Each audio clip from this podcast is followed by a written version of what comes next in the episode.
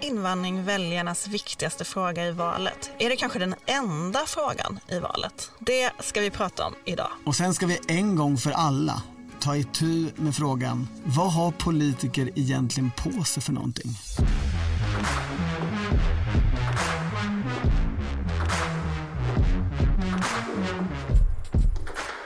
Det här är Politiken med Annie Reuterskiöld, Maggie Strömberg och Torbjörn Nilsson. Jag pratade med två av regeringens statsråd igår. Vilka då? Mikael Damberg och Ardalan Shekarabi. Och då slogs jag av att de var i två helt olika lägen. Hur då? Ja, Den ena gjorde allt vad han kunde för att få upp sin politiska fråga på agendan för att skapa konflikt i frågan om pensioner. Ardalan Shekarabi alltså? Yes. Mm. Den andra gör allt vad han kan för att plocka bort sin fråga från bordet, neutralisera, här finns ingen konflikt, det här ska vi inte prata om, allt håller på att lösa sig. Det var Mikael Damberg? Japp. Hur gjorde Mikael Damberg det här? Nej, men han försöker visa på hur bra det går, att nu håller det på att vända i gängkriminaliteten. Brott och straff behöver inte alls bli den viktigaste valfrågan, för Socialdemokraterna har allt under kontroll. Det okay. kommer bli bra.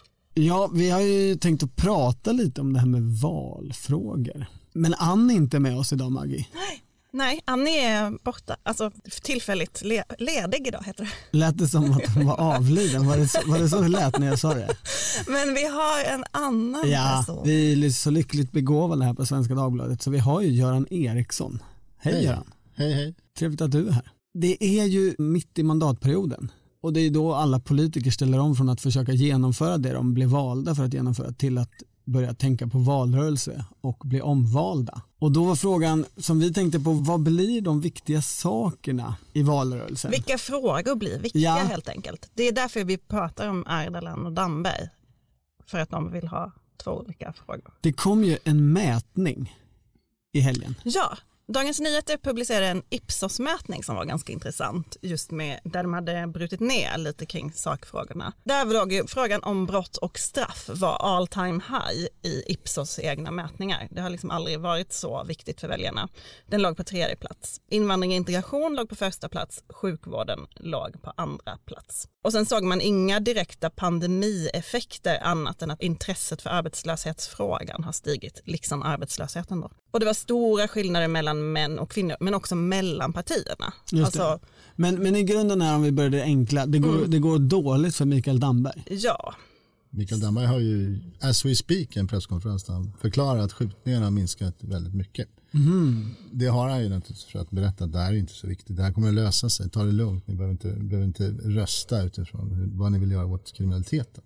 För den är på väg ner. Så det är så det är fara. Det är vad han säger. Han säger det inte, men det är vad han menar. Ja. Det verkar rimligt. Han har ju haft flera sådana här olika briefings som de brukar kalla det när de bara vill få ut ett budskap ja. och inte ha direkt någon nyhet med sig. Mm. Men det är ju riktigt intressant. Det här avgör så mycket på marken. Det här avgörs, de kriminella gängen avgör ju valet i den här meningen. Alltså, hur, fortsätter det här eller fortsätter det inte? Det, det är klart att det påverkar också hur viktig den här frågan blir i valet. Vad som är väljarnas viktigaste fråga är ju förstås viktigt i ett val. Men statsvetare brukar prata om sakfrågeägarskap också. Ah. Det är någon slags förfining av det. Hemskt ord. Va, vad är det för någonting Göran? Sakfrågeägarskap? Ja. Nej men det betyder, tror jag, rätta mig om jag har fel, att eh, det är den fråga man är bäst på som parti. Om du är bäst på en fråga då har du sakfrågeägarskapet den som väljarna har mest förtroende för. Alltså. Så helst ska man ha en fråga som väljarna tycker är viktig och som man anses vara väldigt duktig i. Typ Miljöpartiet har väl sakfrågeägarskapet, tror jag fortfarande, i miljöpolitiken. Även om det går upp och ner lite. Men, så, mm. men det tror jag. Men det är ett klassiskt exempel.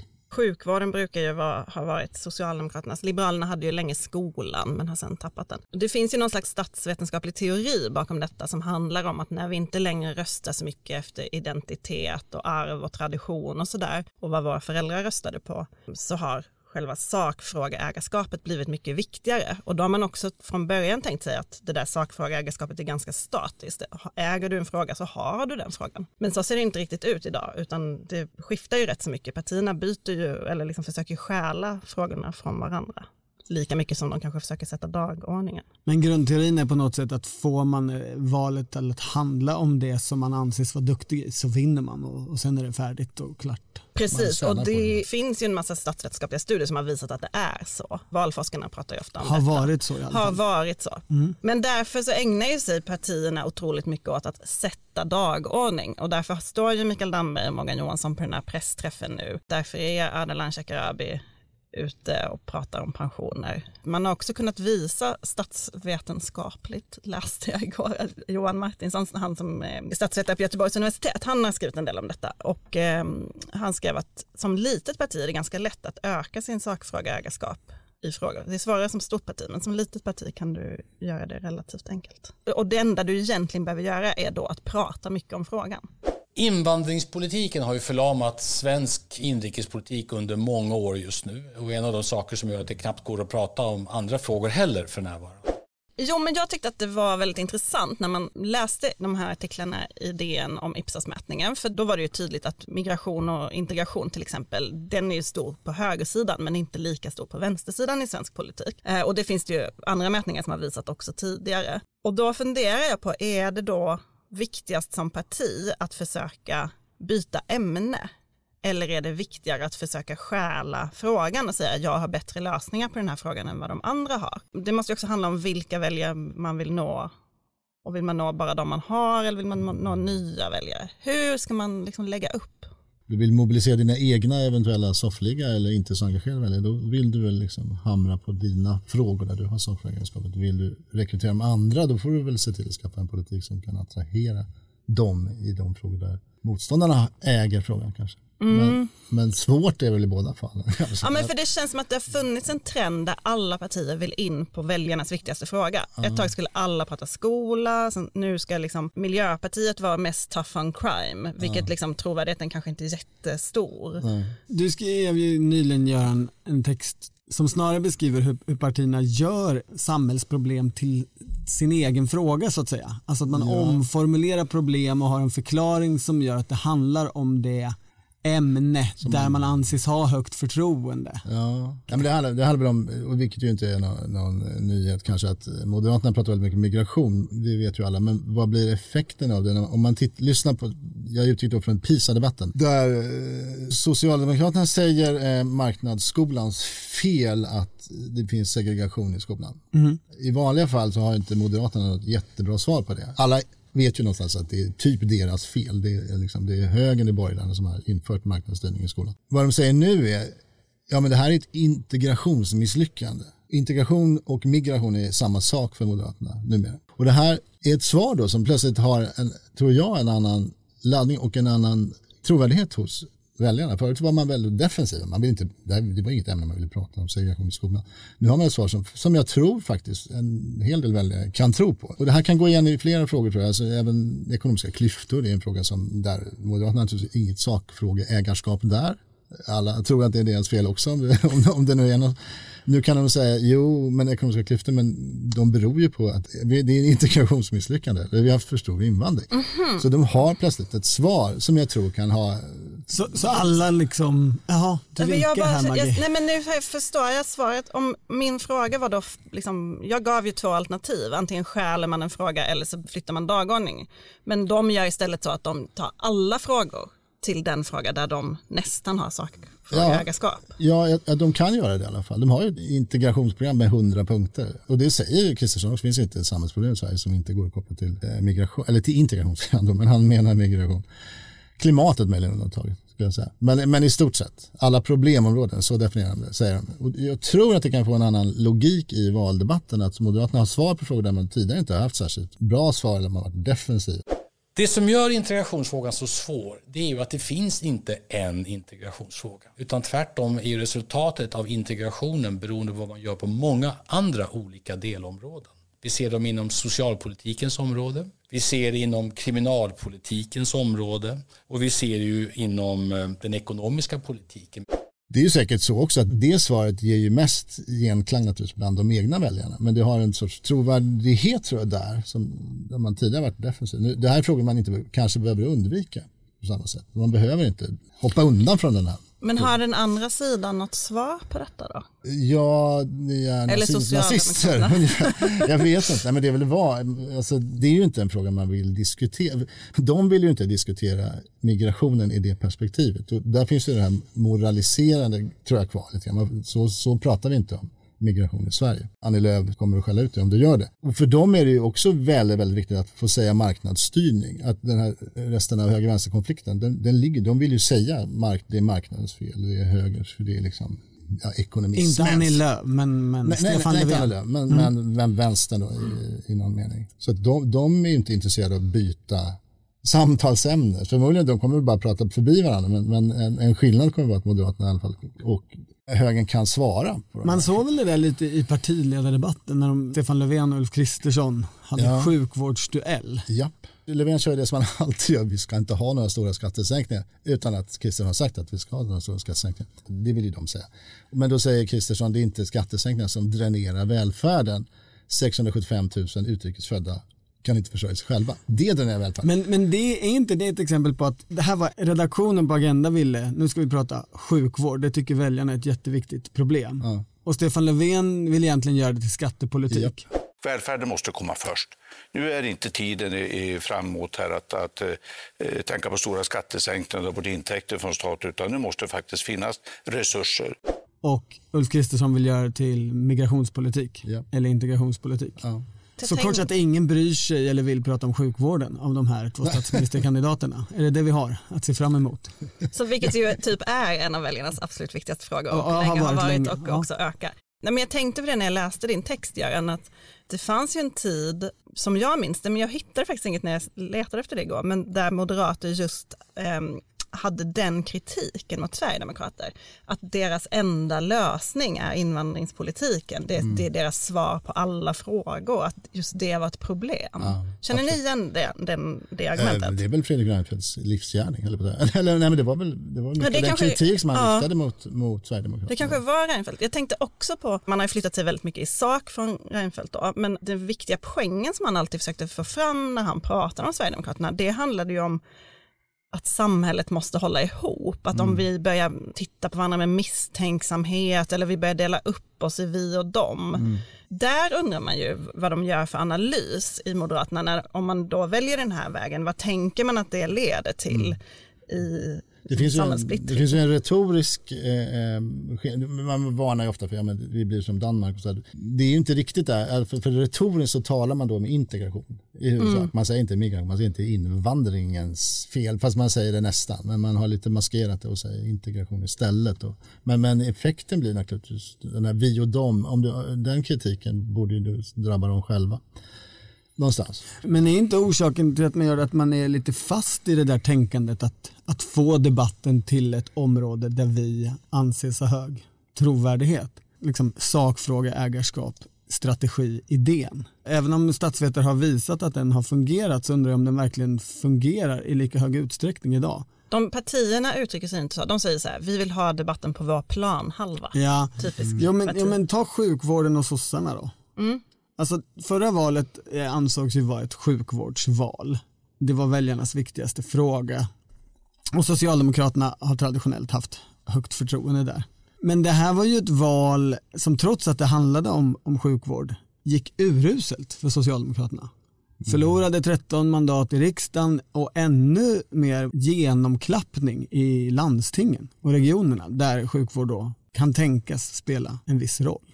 Men är Men- inte det bara liksom vinnarfrågan i då vissa mätningar som kanske var sjukvård? Men det stora som hänt om man tittar tillbaka är ju att migration och även redan då hade brott och straff klättrat. Och det är väl Ja. där de tappar.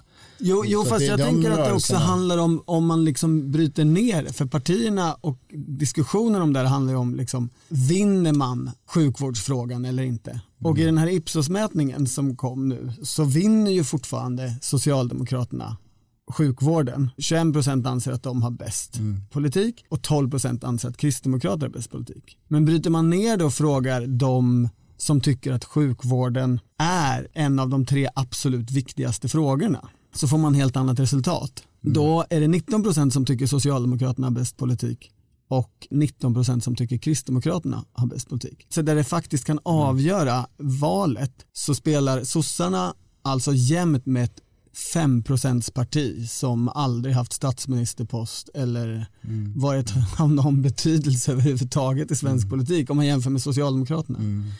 Och likadant på, på äldreomsorgen är det till och med så att frågar man bara de som tycker det är viktigast, alltså där det kan spela roll för hur man faktiskt röstar, så vinner Kristdemokraterna över Socialdemokraterna. Och jag tycker det är så fascinerande nu man pratar med socialdemokrater så är de ganska optimistiska nu. De är så här, eh, nu ser vi snart slutet på pandemin och den pandemin eh, får samhällsdebatten att handla om våra frågor, sjukvård och äldreomsorg. Och så tittar man, ja den här Ipsos-mätningen behöver ju inte vara alldeles korrekt.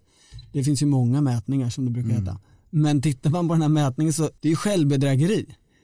Handlar debatten om det här vinner Kristdemokraterna, inte tvärtom. Precis. Men, det är sen är, även Ipsos-mätningen visar ju på krim och migration. Det är, Ja. liksom, det är någonstans där den stora vågen av hur det har förändrats. Det har att göra med de frågorna har gjort karriär. Och det, och det förklarar ju hela SDs uppgång. Visst Ja men så är det ju, men förklara det hur man vinner nästa val. Om man då måste dra över blockgränsen, det är väl det de Nej, nej. kommer behöva göra. Och de väljarna värderar inte de frågorna särskilt högt. Nej men så är det. Så är det. Och då är vi tillbaka till det här. Är det mobilisering, mobilisering? eller Mm. är det rekrytering och andra? Det har ju alltid varit en diskussion. Vilket av de borgerliga partierna ska locka över Socialdemokraterna? Det har ju liksom gått fram och tillbaka. Tidigare var det ju mittenpartierna. Det är ju lite svårt att se nu. Annie Lööf, jag vet inte vilken roll, vem ska hon locka någon? Vad ska Och locka var dem är till? hon? Ja, precis. Till sitt block, till sitt tredje block. Ja. Nej, men Moderaterna gjorde det 2006. Lockade över. Alltså, så- men det är klart, i, i det här polariserade så är det lite svårt att se. Men där pratade jag Mm, så är faktiskt med moderater här i veckan som vi har ju flera gånger lyft eh, att Moderaterna och Sverigedemokraterna står så långt ifrån varandra i fråga om sjukförsäkring och, och socialförsäkringarna och pensionerna och a-kassan. Och då pratade jag med moderater som nu säger att det tycker de är jättebra därför att då ska de använda Sverigedemokraterna Ja. för att dra över blockgränsen. Jo, Då ska de. Det är dra så. Det är ju så. De ligger ju sossar närmast. som Mm. inte gillar invandring. Har ju, redan, har ju redan gjort det väldigt Ja. ja. Så att det, det är klart, svaret kan ju vara det. Det är ju intressant, det är inget de skulle säga offentligt kanske.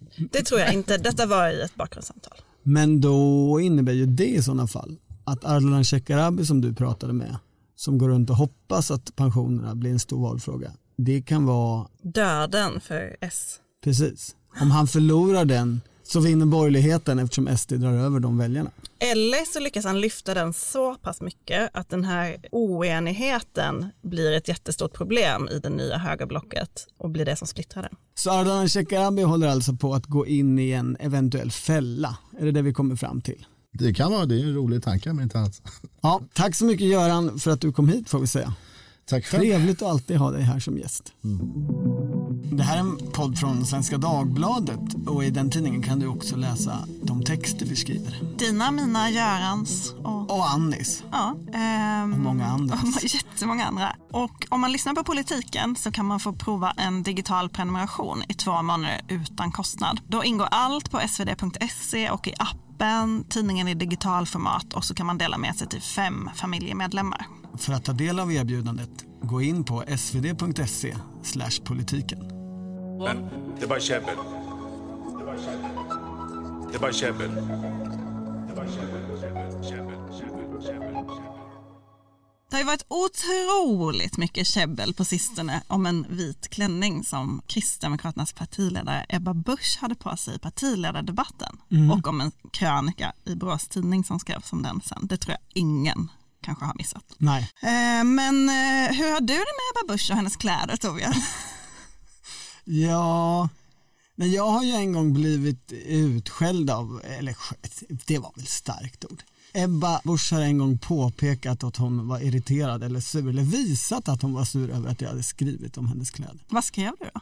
Det här var i, i eh, valspurten, hon gick och röstade och jag skrev att hon hade ett par babyblå ben och guldskor och ett perfekt leende. Så hade hon med sig en fotograf som fotade det som kunde göra delningsbara bilder och eh, modern valrörelse. Sådär. Babyblå ben, alltså var det byxor eller? Det var byxor. Ja. Det var en kostym som jag minns den. Ja. Den har hon haft ganska ofta. Eller hade förr. Men just kvinnor och ben är ju minerat område. Du skriver ju ofta om kläder i Ja. dina reportage. Och jag satt och kollade lite i arkivet och då hittade jag en text från 2012 som handlade om Moderaternas läge. Detta var ju på den tiden Fredrik Reinfeldt var statsminister. Och då började texten så här. En man i körsbärslila skjorta och gråmelerad pyjamaskavaj klev ut en eftermiddag i slutet av mars. Han sköt fram sin hand, senig, i midjehöjd och mötte bondens till tack för besöket. Singelgruset krasade. Ja. Det är Per Schlingmann det där, eller hur? I samma text. Bakom dem, på plats 12C, det här är ett flygplan alltså, det var mitt tillägg, satt Lars Trägård och läste Dagens Nyheter. Han hade ojämnt applicerad concealer under ögonen. Varför berättar du det här för dina läsare? Eh, ja men det handlar ju om att man vill beskriva hur det ser ut. Det är normalt reporterarbete. Att man ska få en bild i huvudet liksom, Ja. när man läser? Ja. Mm. Den där pyjamaskostymen var ju väldigt typisk Per Schlingmann. Ja. Han hade ju sådana kläder. Den här publicerades i sommaren 2012 till Almedalen och jag minns att eh, du och jag satt på en uteserväng i Almedalen den här sommaren. Det var eh, bara moderater där, alla de där som jobbade åt regeringen på den tiden. Och så kommer Per Schlingmann in Jag har ju så dåligt minne, men berätta vad som hände. och han är ju liksom vid den här tiden gud i svensk politik. Liksom. Magiska Per Schlingmann. Jag kanske hade börjat ebba ut lite. Men han kommer in på den här utesvängen och liksom alla tittar på honom. Och så säger han så här. Jag ska gå runt och hälsa nu men jag måste börja med att be om ursäkt för min seniga hand som ni måste ta i. Ja, han var ju väldigt, väldigt sur över den där handen. Det här var ju en jätteelak text som handlar om att allt håller på att gå åt helvete för Moderaterna. De kommer förlora kampen om framtiden och Ja. nästa val. Eh, Men det, det, de när ingen hakade, skrev sådana vill jag faktiskt till min ära då. men det som Påpeka. eh, Per Schlingmann hakade upp sig på var ändå det här med handen. Vad är en scen i handens? En senig hand. Ja, Smal och senig. ja, alltså lång liksom. Ja. Det, ja, Långbenaktig. ja, jag förstår. Ja. I vilket fall, det, det, så var det ju. Han, det, han var ju bara sur över beskrivningen av handen och han var väldigt sur över det. Han var nog till slut, tror jag, uppriktigt sur över det. Alltså inte bara tjafsig utan han tyckte inte om det alls. Och det är ju lite spännande när ofta så, så får man ju mer reaktioner på hur man beskriver människor och hur de ser ut och så. Än, som du säger, den där texten ställer ju mycket kritiska frågor om vad Moderaterna egentligen höll på med då. Och att de förlorade debatt efter debatt och område efter område. Men det var den där seniga handen som han var förbannad på. Men du har väl också skrivit sådana där saker som folk har blivit förbannade på. Jag vill minnas att du har skrivit om Gudrun Schyman, att hon såg mager ut som om hon inte ätit ordentligt i valrörelsen. Eller något sånt. Det var ju när Feministiskt initiativ var liksom på sin höjdpunkt och Schyman åkte ju på turné. Eh, Det var så, hon mobiliserade ju genom att åka på sådana här home party hos folk. Och jag tror verkligen inte hon hann äta. Jag tror faktiskt aldrig att jag har fått så mycket mejl som eh, om den texten av väldigt, väldigt arga Fi-anhängare som tyckte att det var ovärdigt att jag beskrev Schyman som mager, det var sexistiskt. Oklart var sexismen ligger just där tycker jag, men det är ju något med, Schlingmann och Lars Trädgård, det är ju, eh, det är ju män. Ja, Det är ju mindre känsligt att skriva om män, eller skriver du om män på det sättet för att också få skriva om kvinnor? En gång kallade jag ju Peter Hultqvist för Peter med magen i en text. Du har också skrivit att Thomas Eneroth haltar. Mm, nej, vi har skrivit att han är låghalt. Mm. Mm. Jag har också skrivit att Gustav Douglas, han näringslivsgubben som satt i Moderaternas styrelse, att hans hår ser ut som en cyklon. Det tycker jag är en av mina bättre formuleringar faktiskt vad gäller beskrivningar av hår och utseende. Men jag tycker ändå så här, okej det är lätt att skratta åt detta, det blir lätt att man blir en mobbare känner jag också. Men poängen när man sysslar med den typen av journalistik som vi gör, alltså reportagejournalistik, är ju att man vill ta med läsaren till en plats. Man vill att den ska titta genom ens ögon och då är ju klädbeskrivningar ett av de enklaste sätten att göra det. Men det är intressant för det har verkligen blivit en debatt om att man inte får beskriva kvinnors kläder för att det liksom per definition är sexistiskt. Jag vet Thomas Ramberg på Sveriges Radio hamnade i en sån debatt när Anna Kinberg Batra, jag tror att det var på hennes avgångspresskonferens, så sa han i radio att hon hade blå klänning på sig och det blev typ lyssnastorm. Han fick tala ut om det i det politiska spelet sen. När jag gjorde dokumentär om regeringsbildningen då fick jag också eh, väldigt mycket mejl om att jag beskrev Annie Lööfs kläder, att hon hade svarta kläder när hon röstade nej till Ulf Kristersson. Och jag beskrev också flera män i den här dokumentären, alltså deras kläder, men det fick jag inga mejl om. Däremot fick jag mejl om att fruktansvärt sorgligt att berätta vad Annie Lööf hade på sig för kläder. Hon var ju definitivt symboliskt klädd. Hon hade sorgkläder på sig när hon sänkte alliansen. Det var självklart att beskriva det. Ja, ja absolut. Det finns ingen som säger emot oss. Vi kanske skulle ha bjudit in Johan Ingerö, ja, Ebba Buschs medarbetare som var först med att sprida den här krönikan i Borås Tidning. Jag kan väldigt väl förstå, till exempel så framkom ju den jättemycket i Anna Kinberg Batras bok som hon skrev efteråt. Jag kan absolut förstå den liksom frustrationen många kvinnor känner över att jag blir beskriven utifrån mina kläder och utifrån mitt utseende och det är en, en viktig sak och sådär det finns ju liksom ett genusproblem som inte går att ignorera om man beskriver människors utseende och kläder tycker jag. Och det är klart att man som kvinna ofta kanske blir orättvist bedömd av sina kläder, man blir recenserad till exempel, men det har ju skett ändå tycker jag ett skifte här där man också Kvällstidningarna som eh, länge bara recenserade kvinnors kläder på Nobelfesten har också börjat recensera mäns kläder. Mm. Eh, och man kan inte säga att, att kläder och det visuella uttrycket är oviktigt för en politiker. Då skulle de ju inte själva hålla på med alla sina Instagram-grejer. Nej men det är det som blir så lite konstigt då kan jag tycka i den här debatten.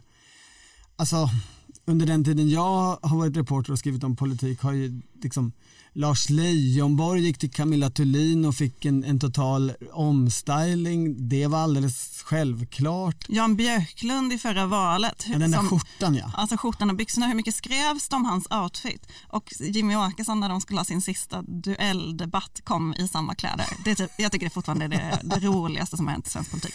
Men det, jag menar, politiker har ju också använt och utnyttjat kläder i alla tider. Alltså på slutet av 80-talet eller början av 90-talet när, när Mona Sahlin hade korta kjolar och fick kritik för det så gjorde hon ju det till en bevingat inlägg i en partiledardebatt. Du ska inte försöka gömma dig bakom mina korta kjolar Olof Johansson eller vad det var hon sa Nej, till Centerpartiledaren där. Och, och, så det är ju inget nytt. Och, nej men vadå och typ så här att eh, Amanda Lind, kulturministern kliver ut och försvarar Ebba Busch här som själv brukar så här klä sig symboliskt och bara den här klänningen representerar jordens undergång. Alltså jag vet inte, är det så konstigt med en analys av en klänning? Alltså det var ju mycket i tonen i den där texten som man kanske inte hade skrivit själv men, mm. men jag menar jag såg någon som skrev att så här, ja Ebba Busch är ju den enda partiledaren som just nu är brottsmisstänkt. Kanske ligger det ändå något i att man klär sig i en vit klänning då. Mm, mm. Det måste man väl kunna diskutera på en kultursida. Så jo, men fattigt klimat kan vi väl inte ha. Ju, Anna Kinberg till exempel var ju med i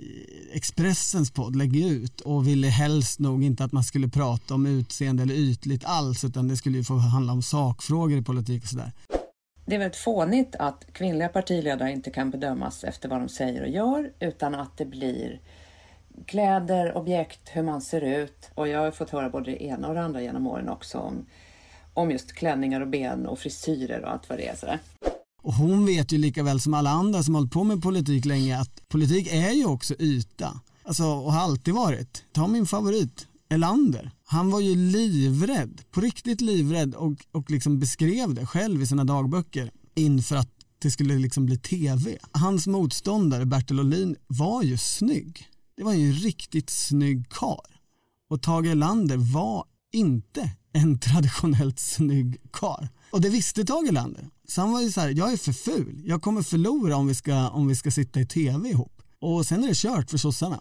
Jag tror inte valforskarna skulle helt hundra hålla med om den analysen. Men det visade alltså... sig att det var tvärtom, att Tage Erlander var fantastisk i tv. Eh, men det, det kunde inte han veta på förhand för han tänkte på sitt utseende och då, då skulle det gå åt helvete. Men det är ju något som är komplicerat med att politiker både ska då vara influencers och politikutvecklare men samtidigt får man inte kommentera hur de ser ut. Annie Lööf la eh, passande nog igår upp på sin eh, Insta-story en massa bilder på sin stylist när stylisten höll på att sminka henne och skrev om att det är tack vare den här personen länkade till hennes konto som jag är så snygg i alla, när vi gör tv och när vi gör annat. Så ja, de är ju själva också rätt ja, intresserade av att dela med sig. Är inte en stor del eller en viktig del av Ebba Buschs politiska genialitet, hennes förmåga till visuella saker. Hon är ju, eh, hon, Absolut. hon är ju en bild människa, en, en kampanjmakare i bilder. Hon är ju Eh, fotografdotter. Hon vet ju absolut hur man använder en bild för Så på någonting. det sättet så blir ju hela den här diskussionen,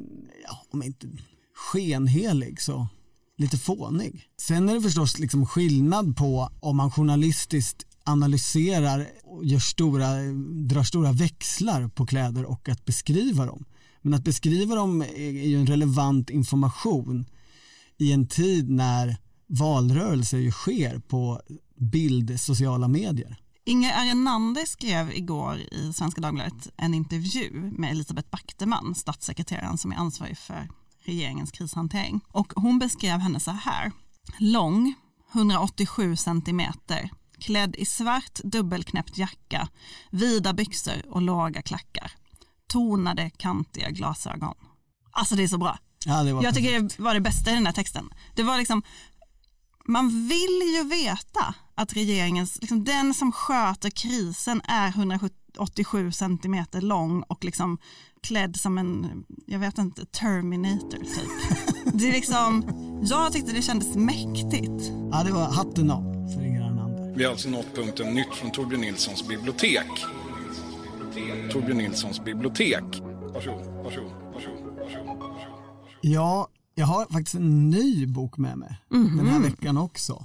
Jag vet inte vad som har hänt, jag vill bara läsa nya böcker. Gunnar Björk, centerpartist, har skrivit boken Ledarskap i politiken. Den ser ju inte ny ut, alltså bilden ser ju, formgivningen, ursäkta, men den ser ju Ja, sanningen är väl att den här, 80-90-tal ut. den här boken ser så fruktansvärt tråkig ut. Och den har ju en jättetråkig rubrik. Ledarskap i politiken. Möten med Gunnar Hedlund, Torbjörn Fälldin, Karin Söder och Olof Johansson.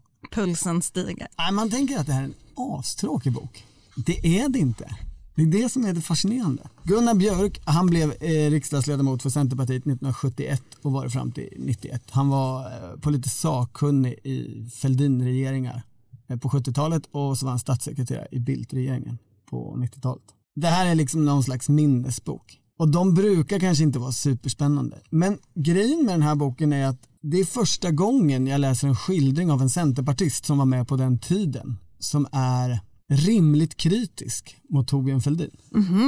Torbjörn Fälldin tog ju över Centerpartiet som partiledare i början av 70-talet och gjorde liksom jättebra val precis i början. Och sen var han partiledare ända fram till 85 och då hade han halverat partiets stöd. Jag tror att de hade 70 riksdagsledamöter 1970 och 44 eller något sånt där, runt 40 1985. Men hade han samma eh, nordkoreanska interna förtroende som Annie Lööf? Det är just det som är poängen. Att det finns en, en rätt bra parallell till, till samtiden tror jag. För Fälldin var ju väldigt uppskattad och älskad och han blev ju den, den där som liksom krossade Olof Palme och blev den första borgerliga statsministern eller icke-socialistiska statsministern på evigheter. Men han raserade samtidigt sitt eget parti och ingen vågade riktigt säga det. Och det är det som Gunnar Björk skildrar och liksom beskriver. Jag ska läsa ett, ett litet utdrag här vi ska se. Jo, i slutet så försöker han liksom summera Fälldins tid och skriver så här. Det hade varit många möten när Centerpartiets situation hade varit ansträngd och där alla ändå hyllade honom. Detta ledde till att han ständigt hyllades även då det gick dåligt. Egentligen, skriver han också här, var det här Centerpartiets kollektiva svek mot Torbjörn Fälldin. Att de bara hyllade honom? Ja, Det är ju intressant. och han- Varför det? ingen vågade säga emot. Det är så han beskriver det på flera tillfällen innan. Alltså, till exempel den här berömda regeringsförhandlingen 76 när de ska så här, ja, de tycker helt olika om kärnkraften och Fälldin har lovat ultimativt att, att det inte ska bli några fler kärnkraftverk. Och så beskriver han hur de i riksdagsgruppen är så förtroendefulla för att Fälldin ska klara av den här förhandlingen och de tror att han har klarat av förhandlingen.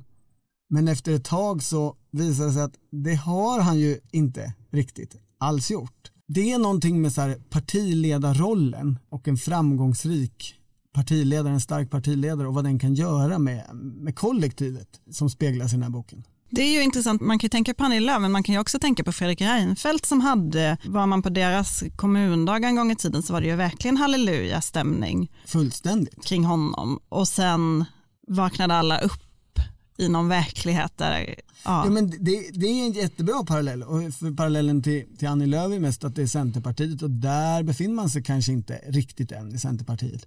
Med Fredrik Reinfeldt så var det verkligen så att ringde man moderater de sista två, tre åren som inte var alldeles i kärnan så sa ju folk till slut rakt ut när det här är över, alltså när Fredrik Reinfeldt har slutat, han kommer inte ha en vän i det här partiet.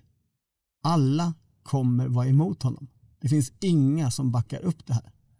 Och det var ju precis vad som hände sen. Men varför det? Vad hade han gjort?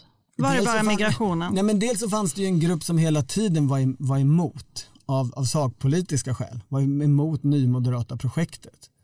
Men sen fanns det ju också hela tiden människor som blir besvikna, eh, som inte får tillräckligt mycket utrymme.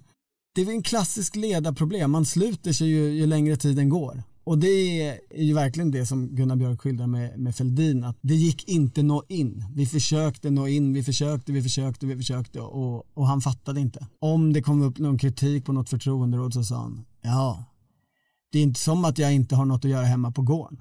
Jag kan ju åka hem till gården istället och, och ta tag i, i potatisåkern om det ska vara på det här sättet. Jag vet inte om Annie Lööf säger sådär. Alltså det hon gör, eh, som vi har skrivit om tidigare, är ju att hon åker runt på alla de här distriktsstämmorna och låter folk ställa frågor.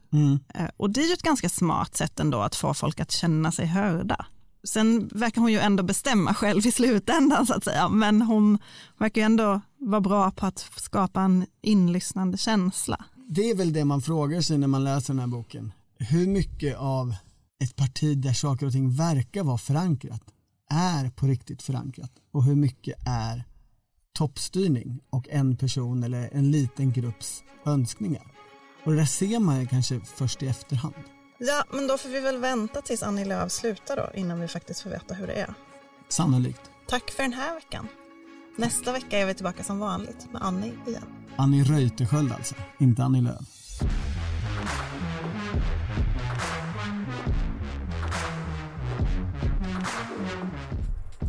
Du har lyssnat på Politiken, en podd från Svenska Dagbladet. Ansvarig utgivare är jag, Anna Kareborg.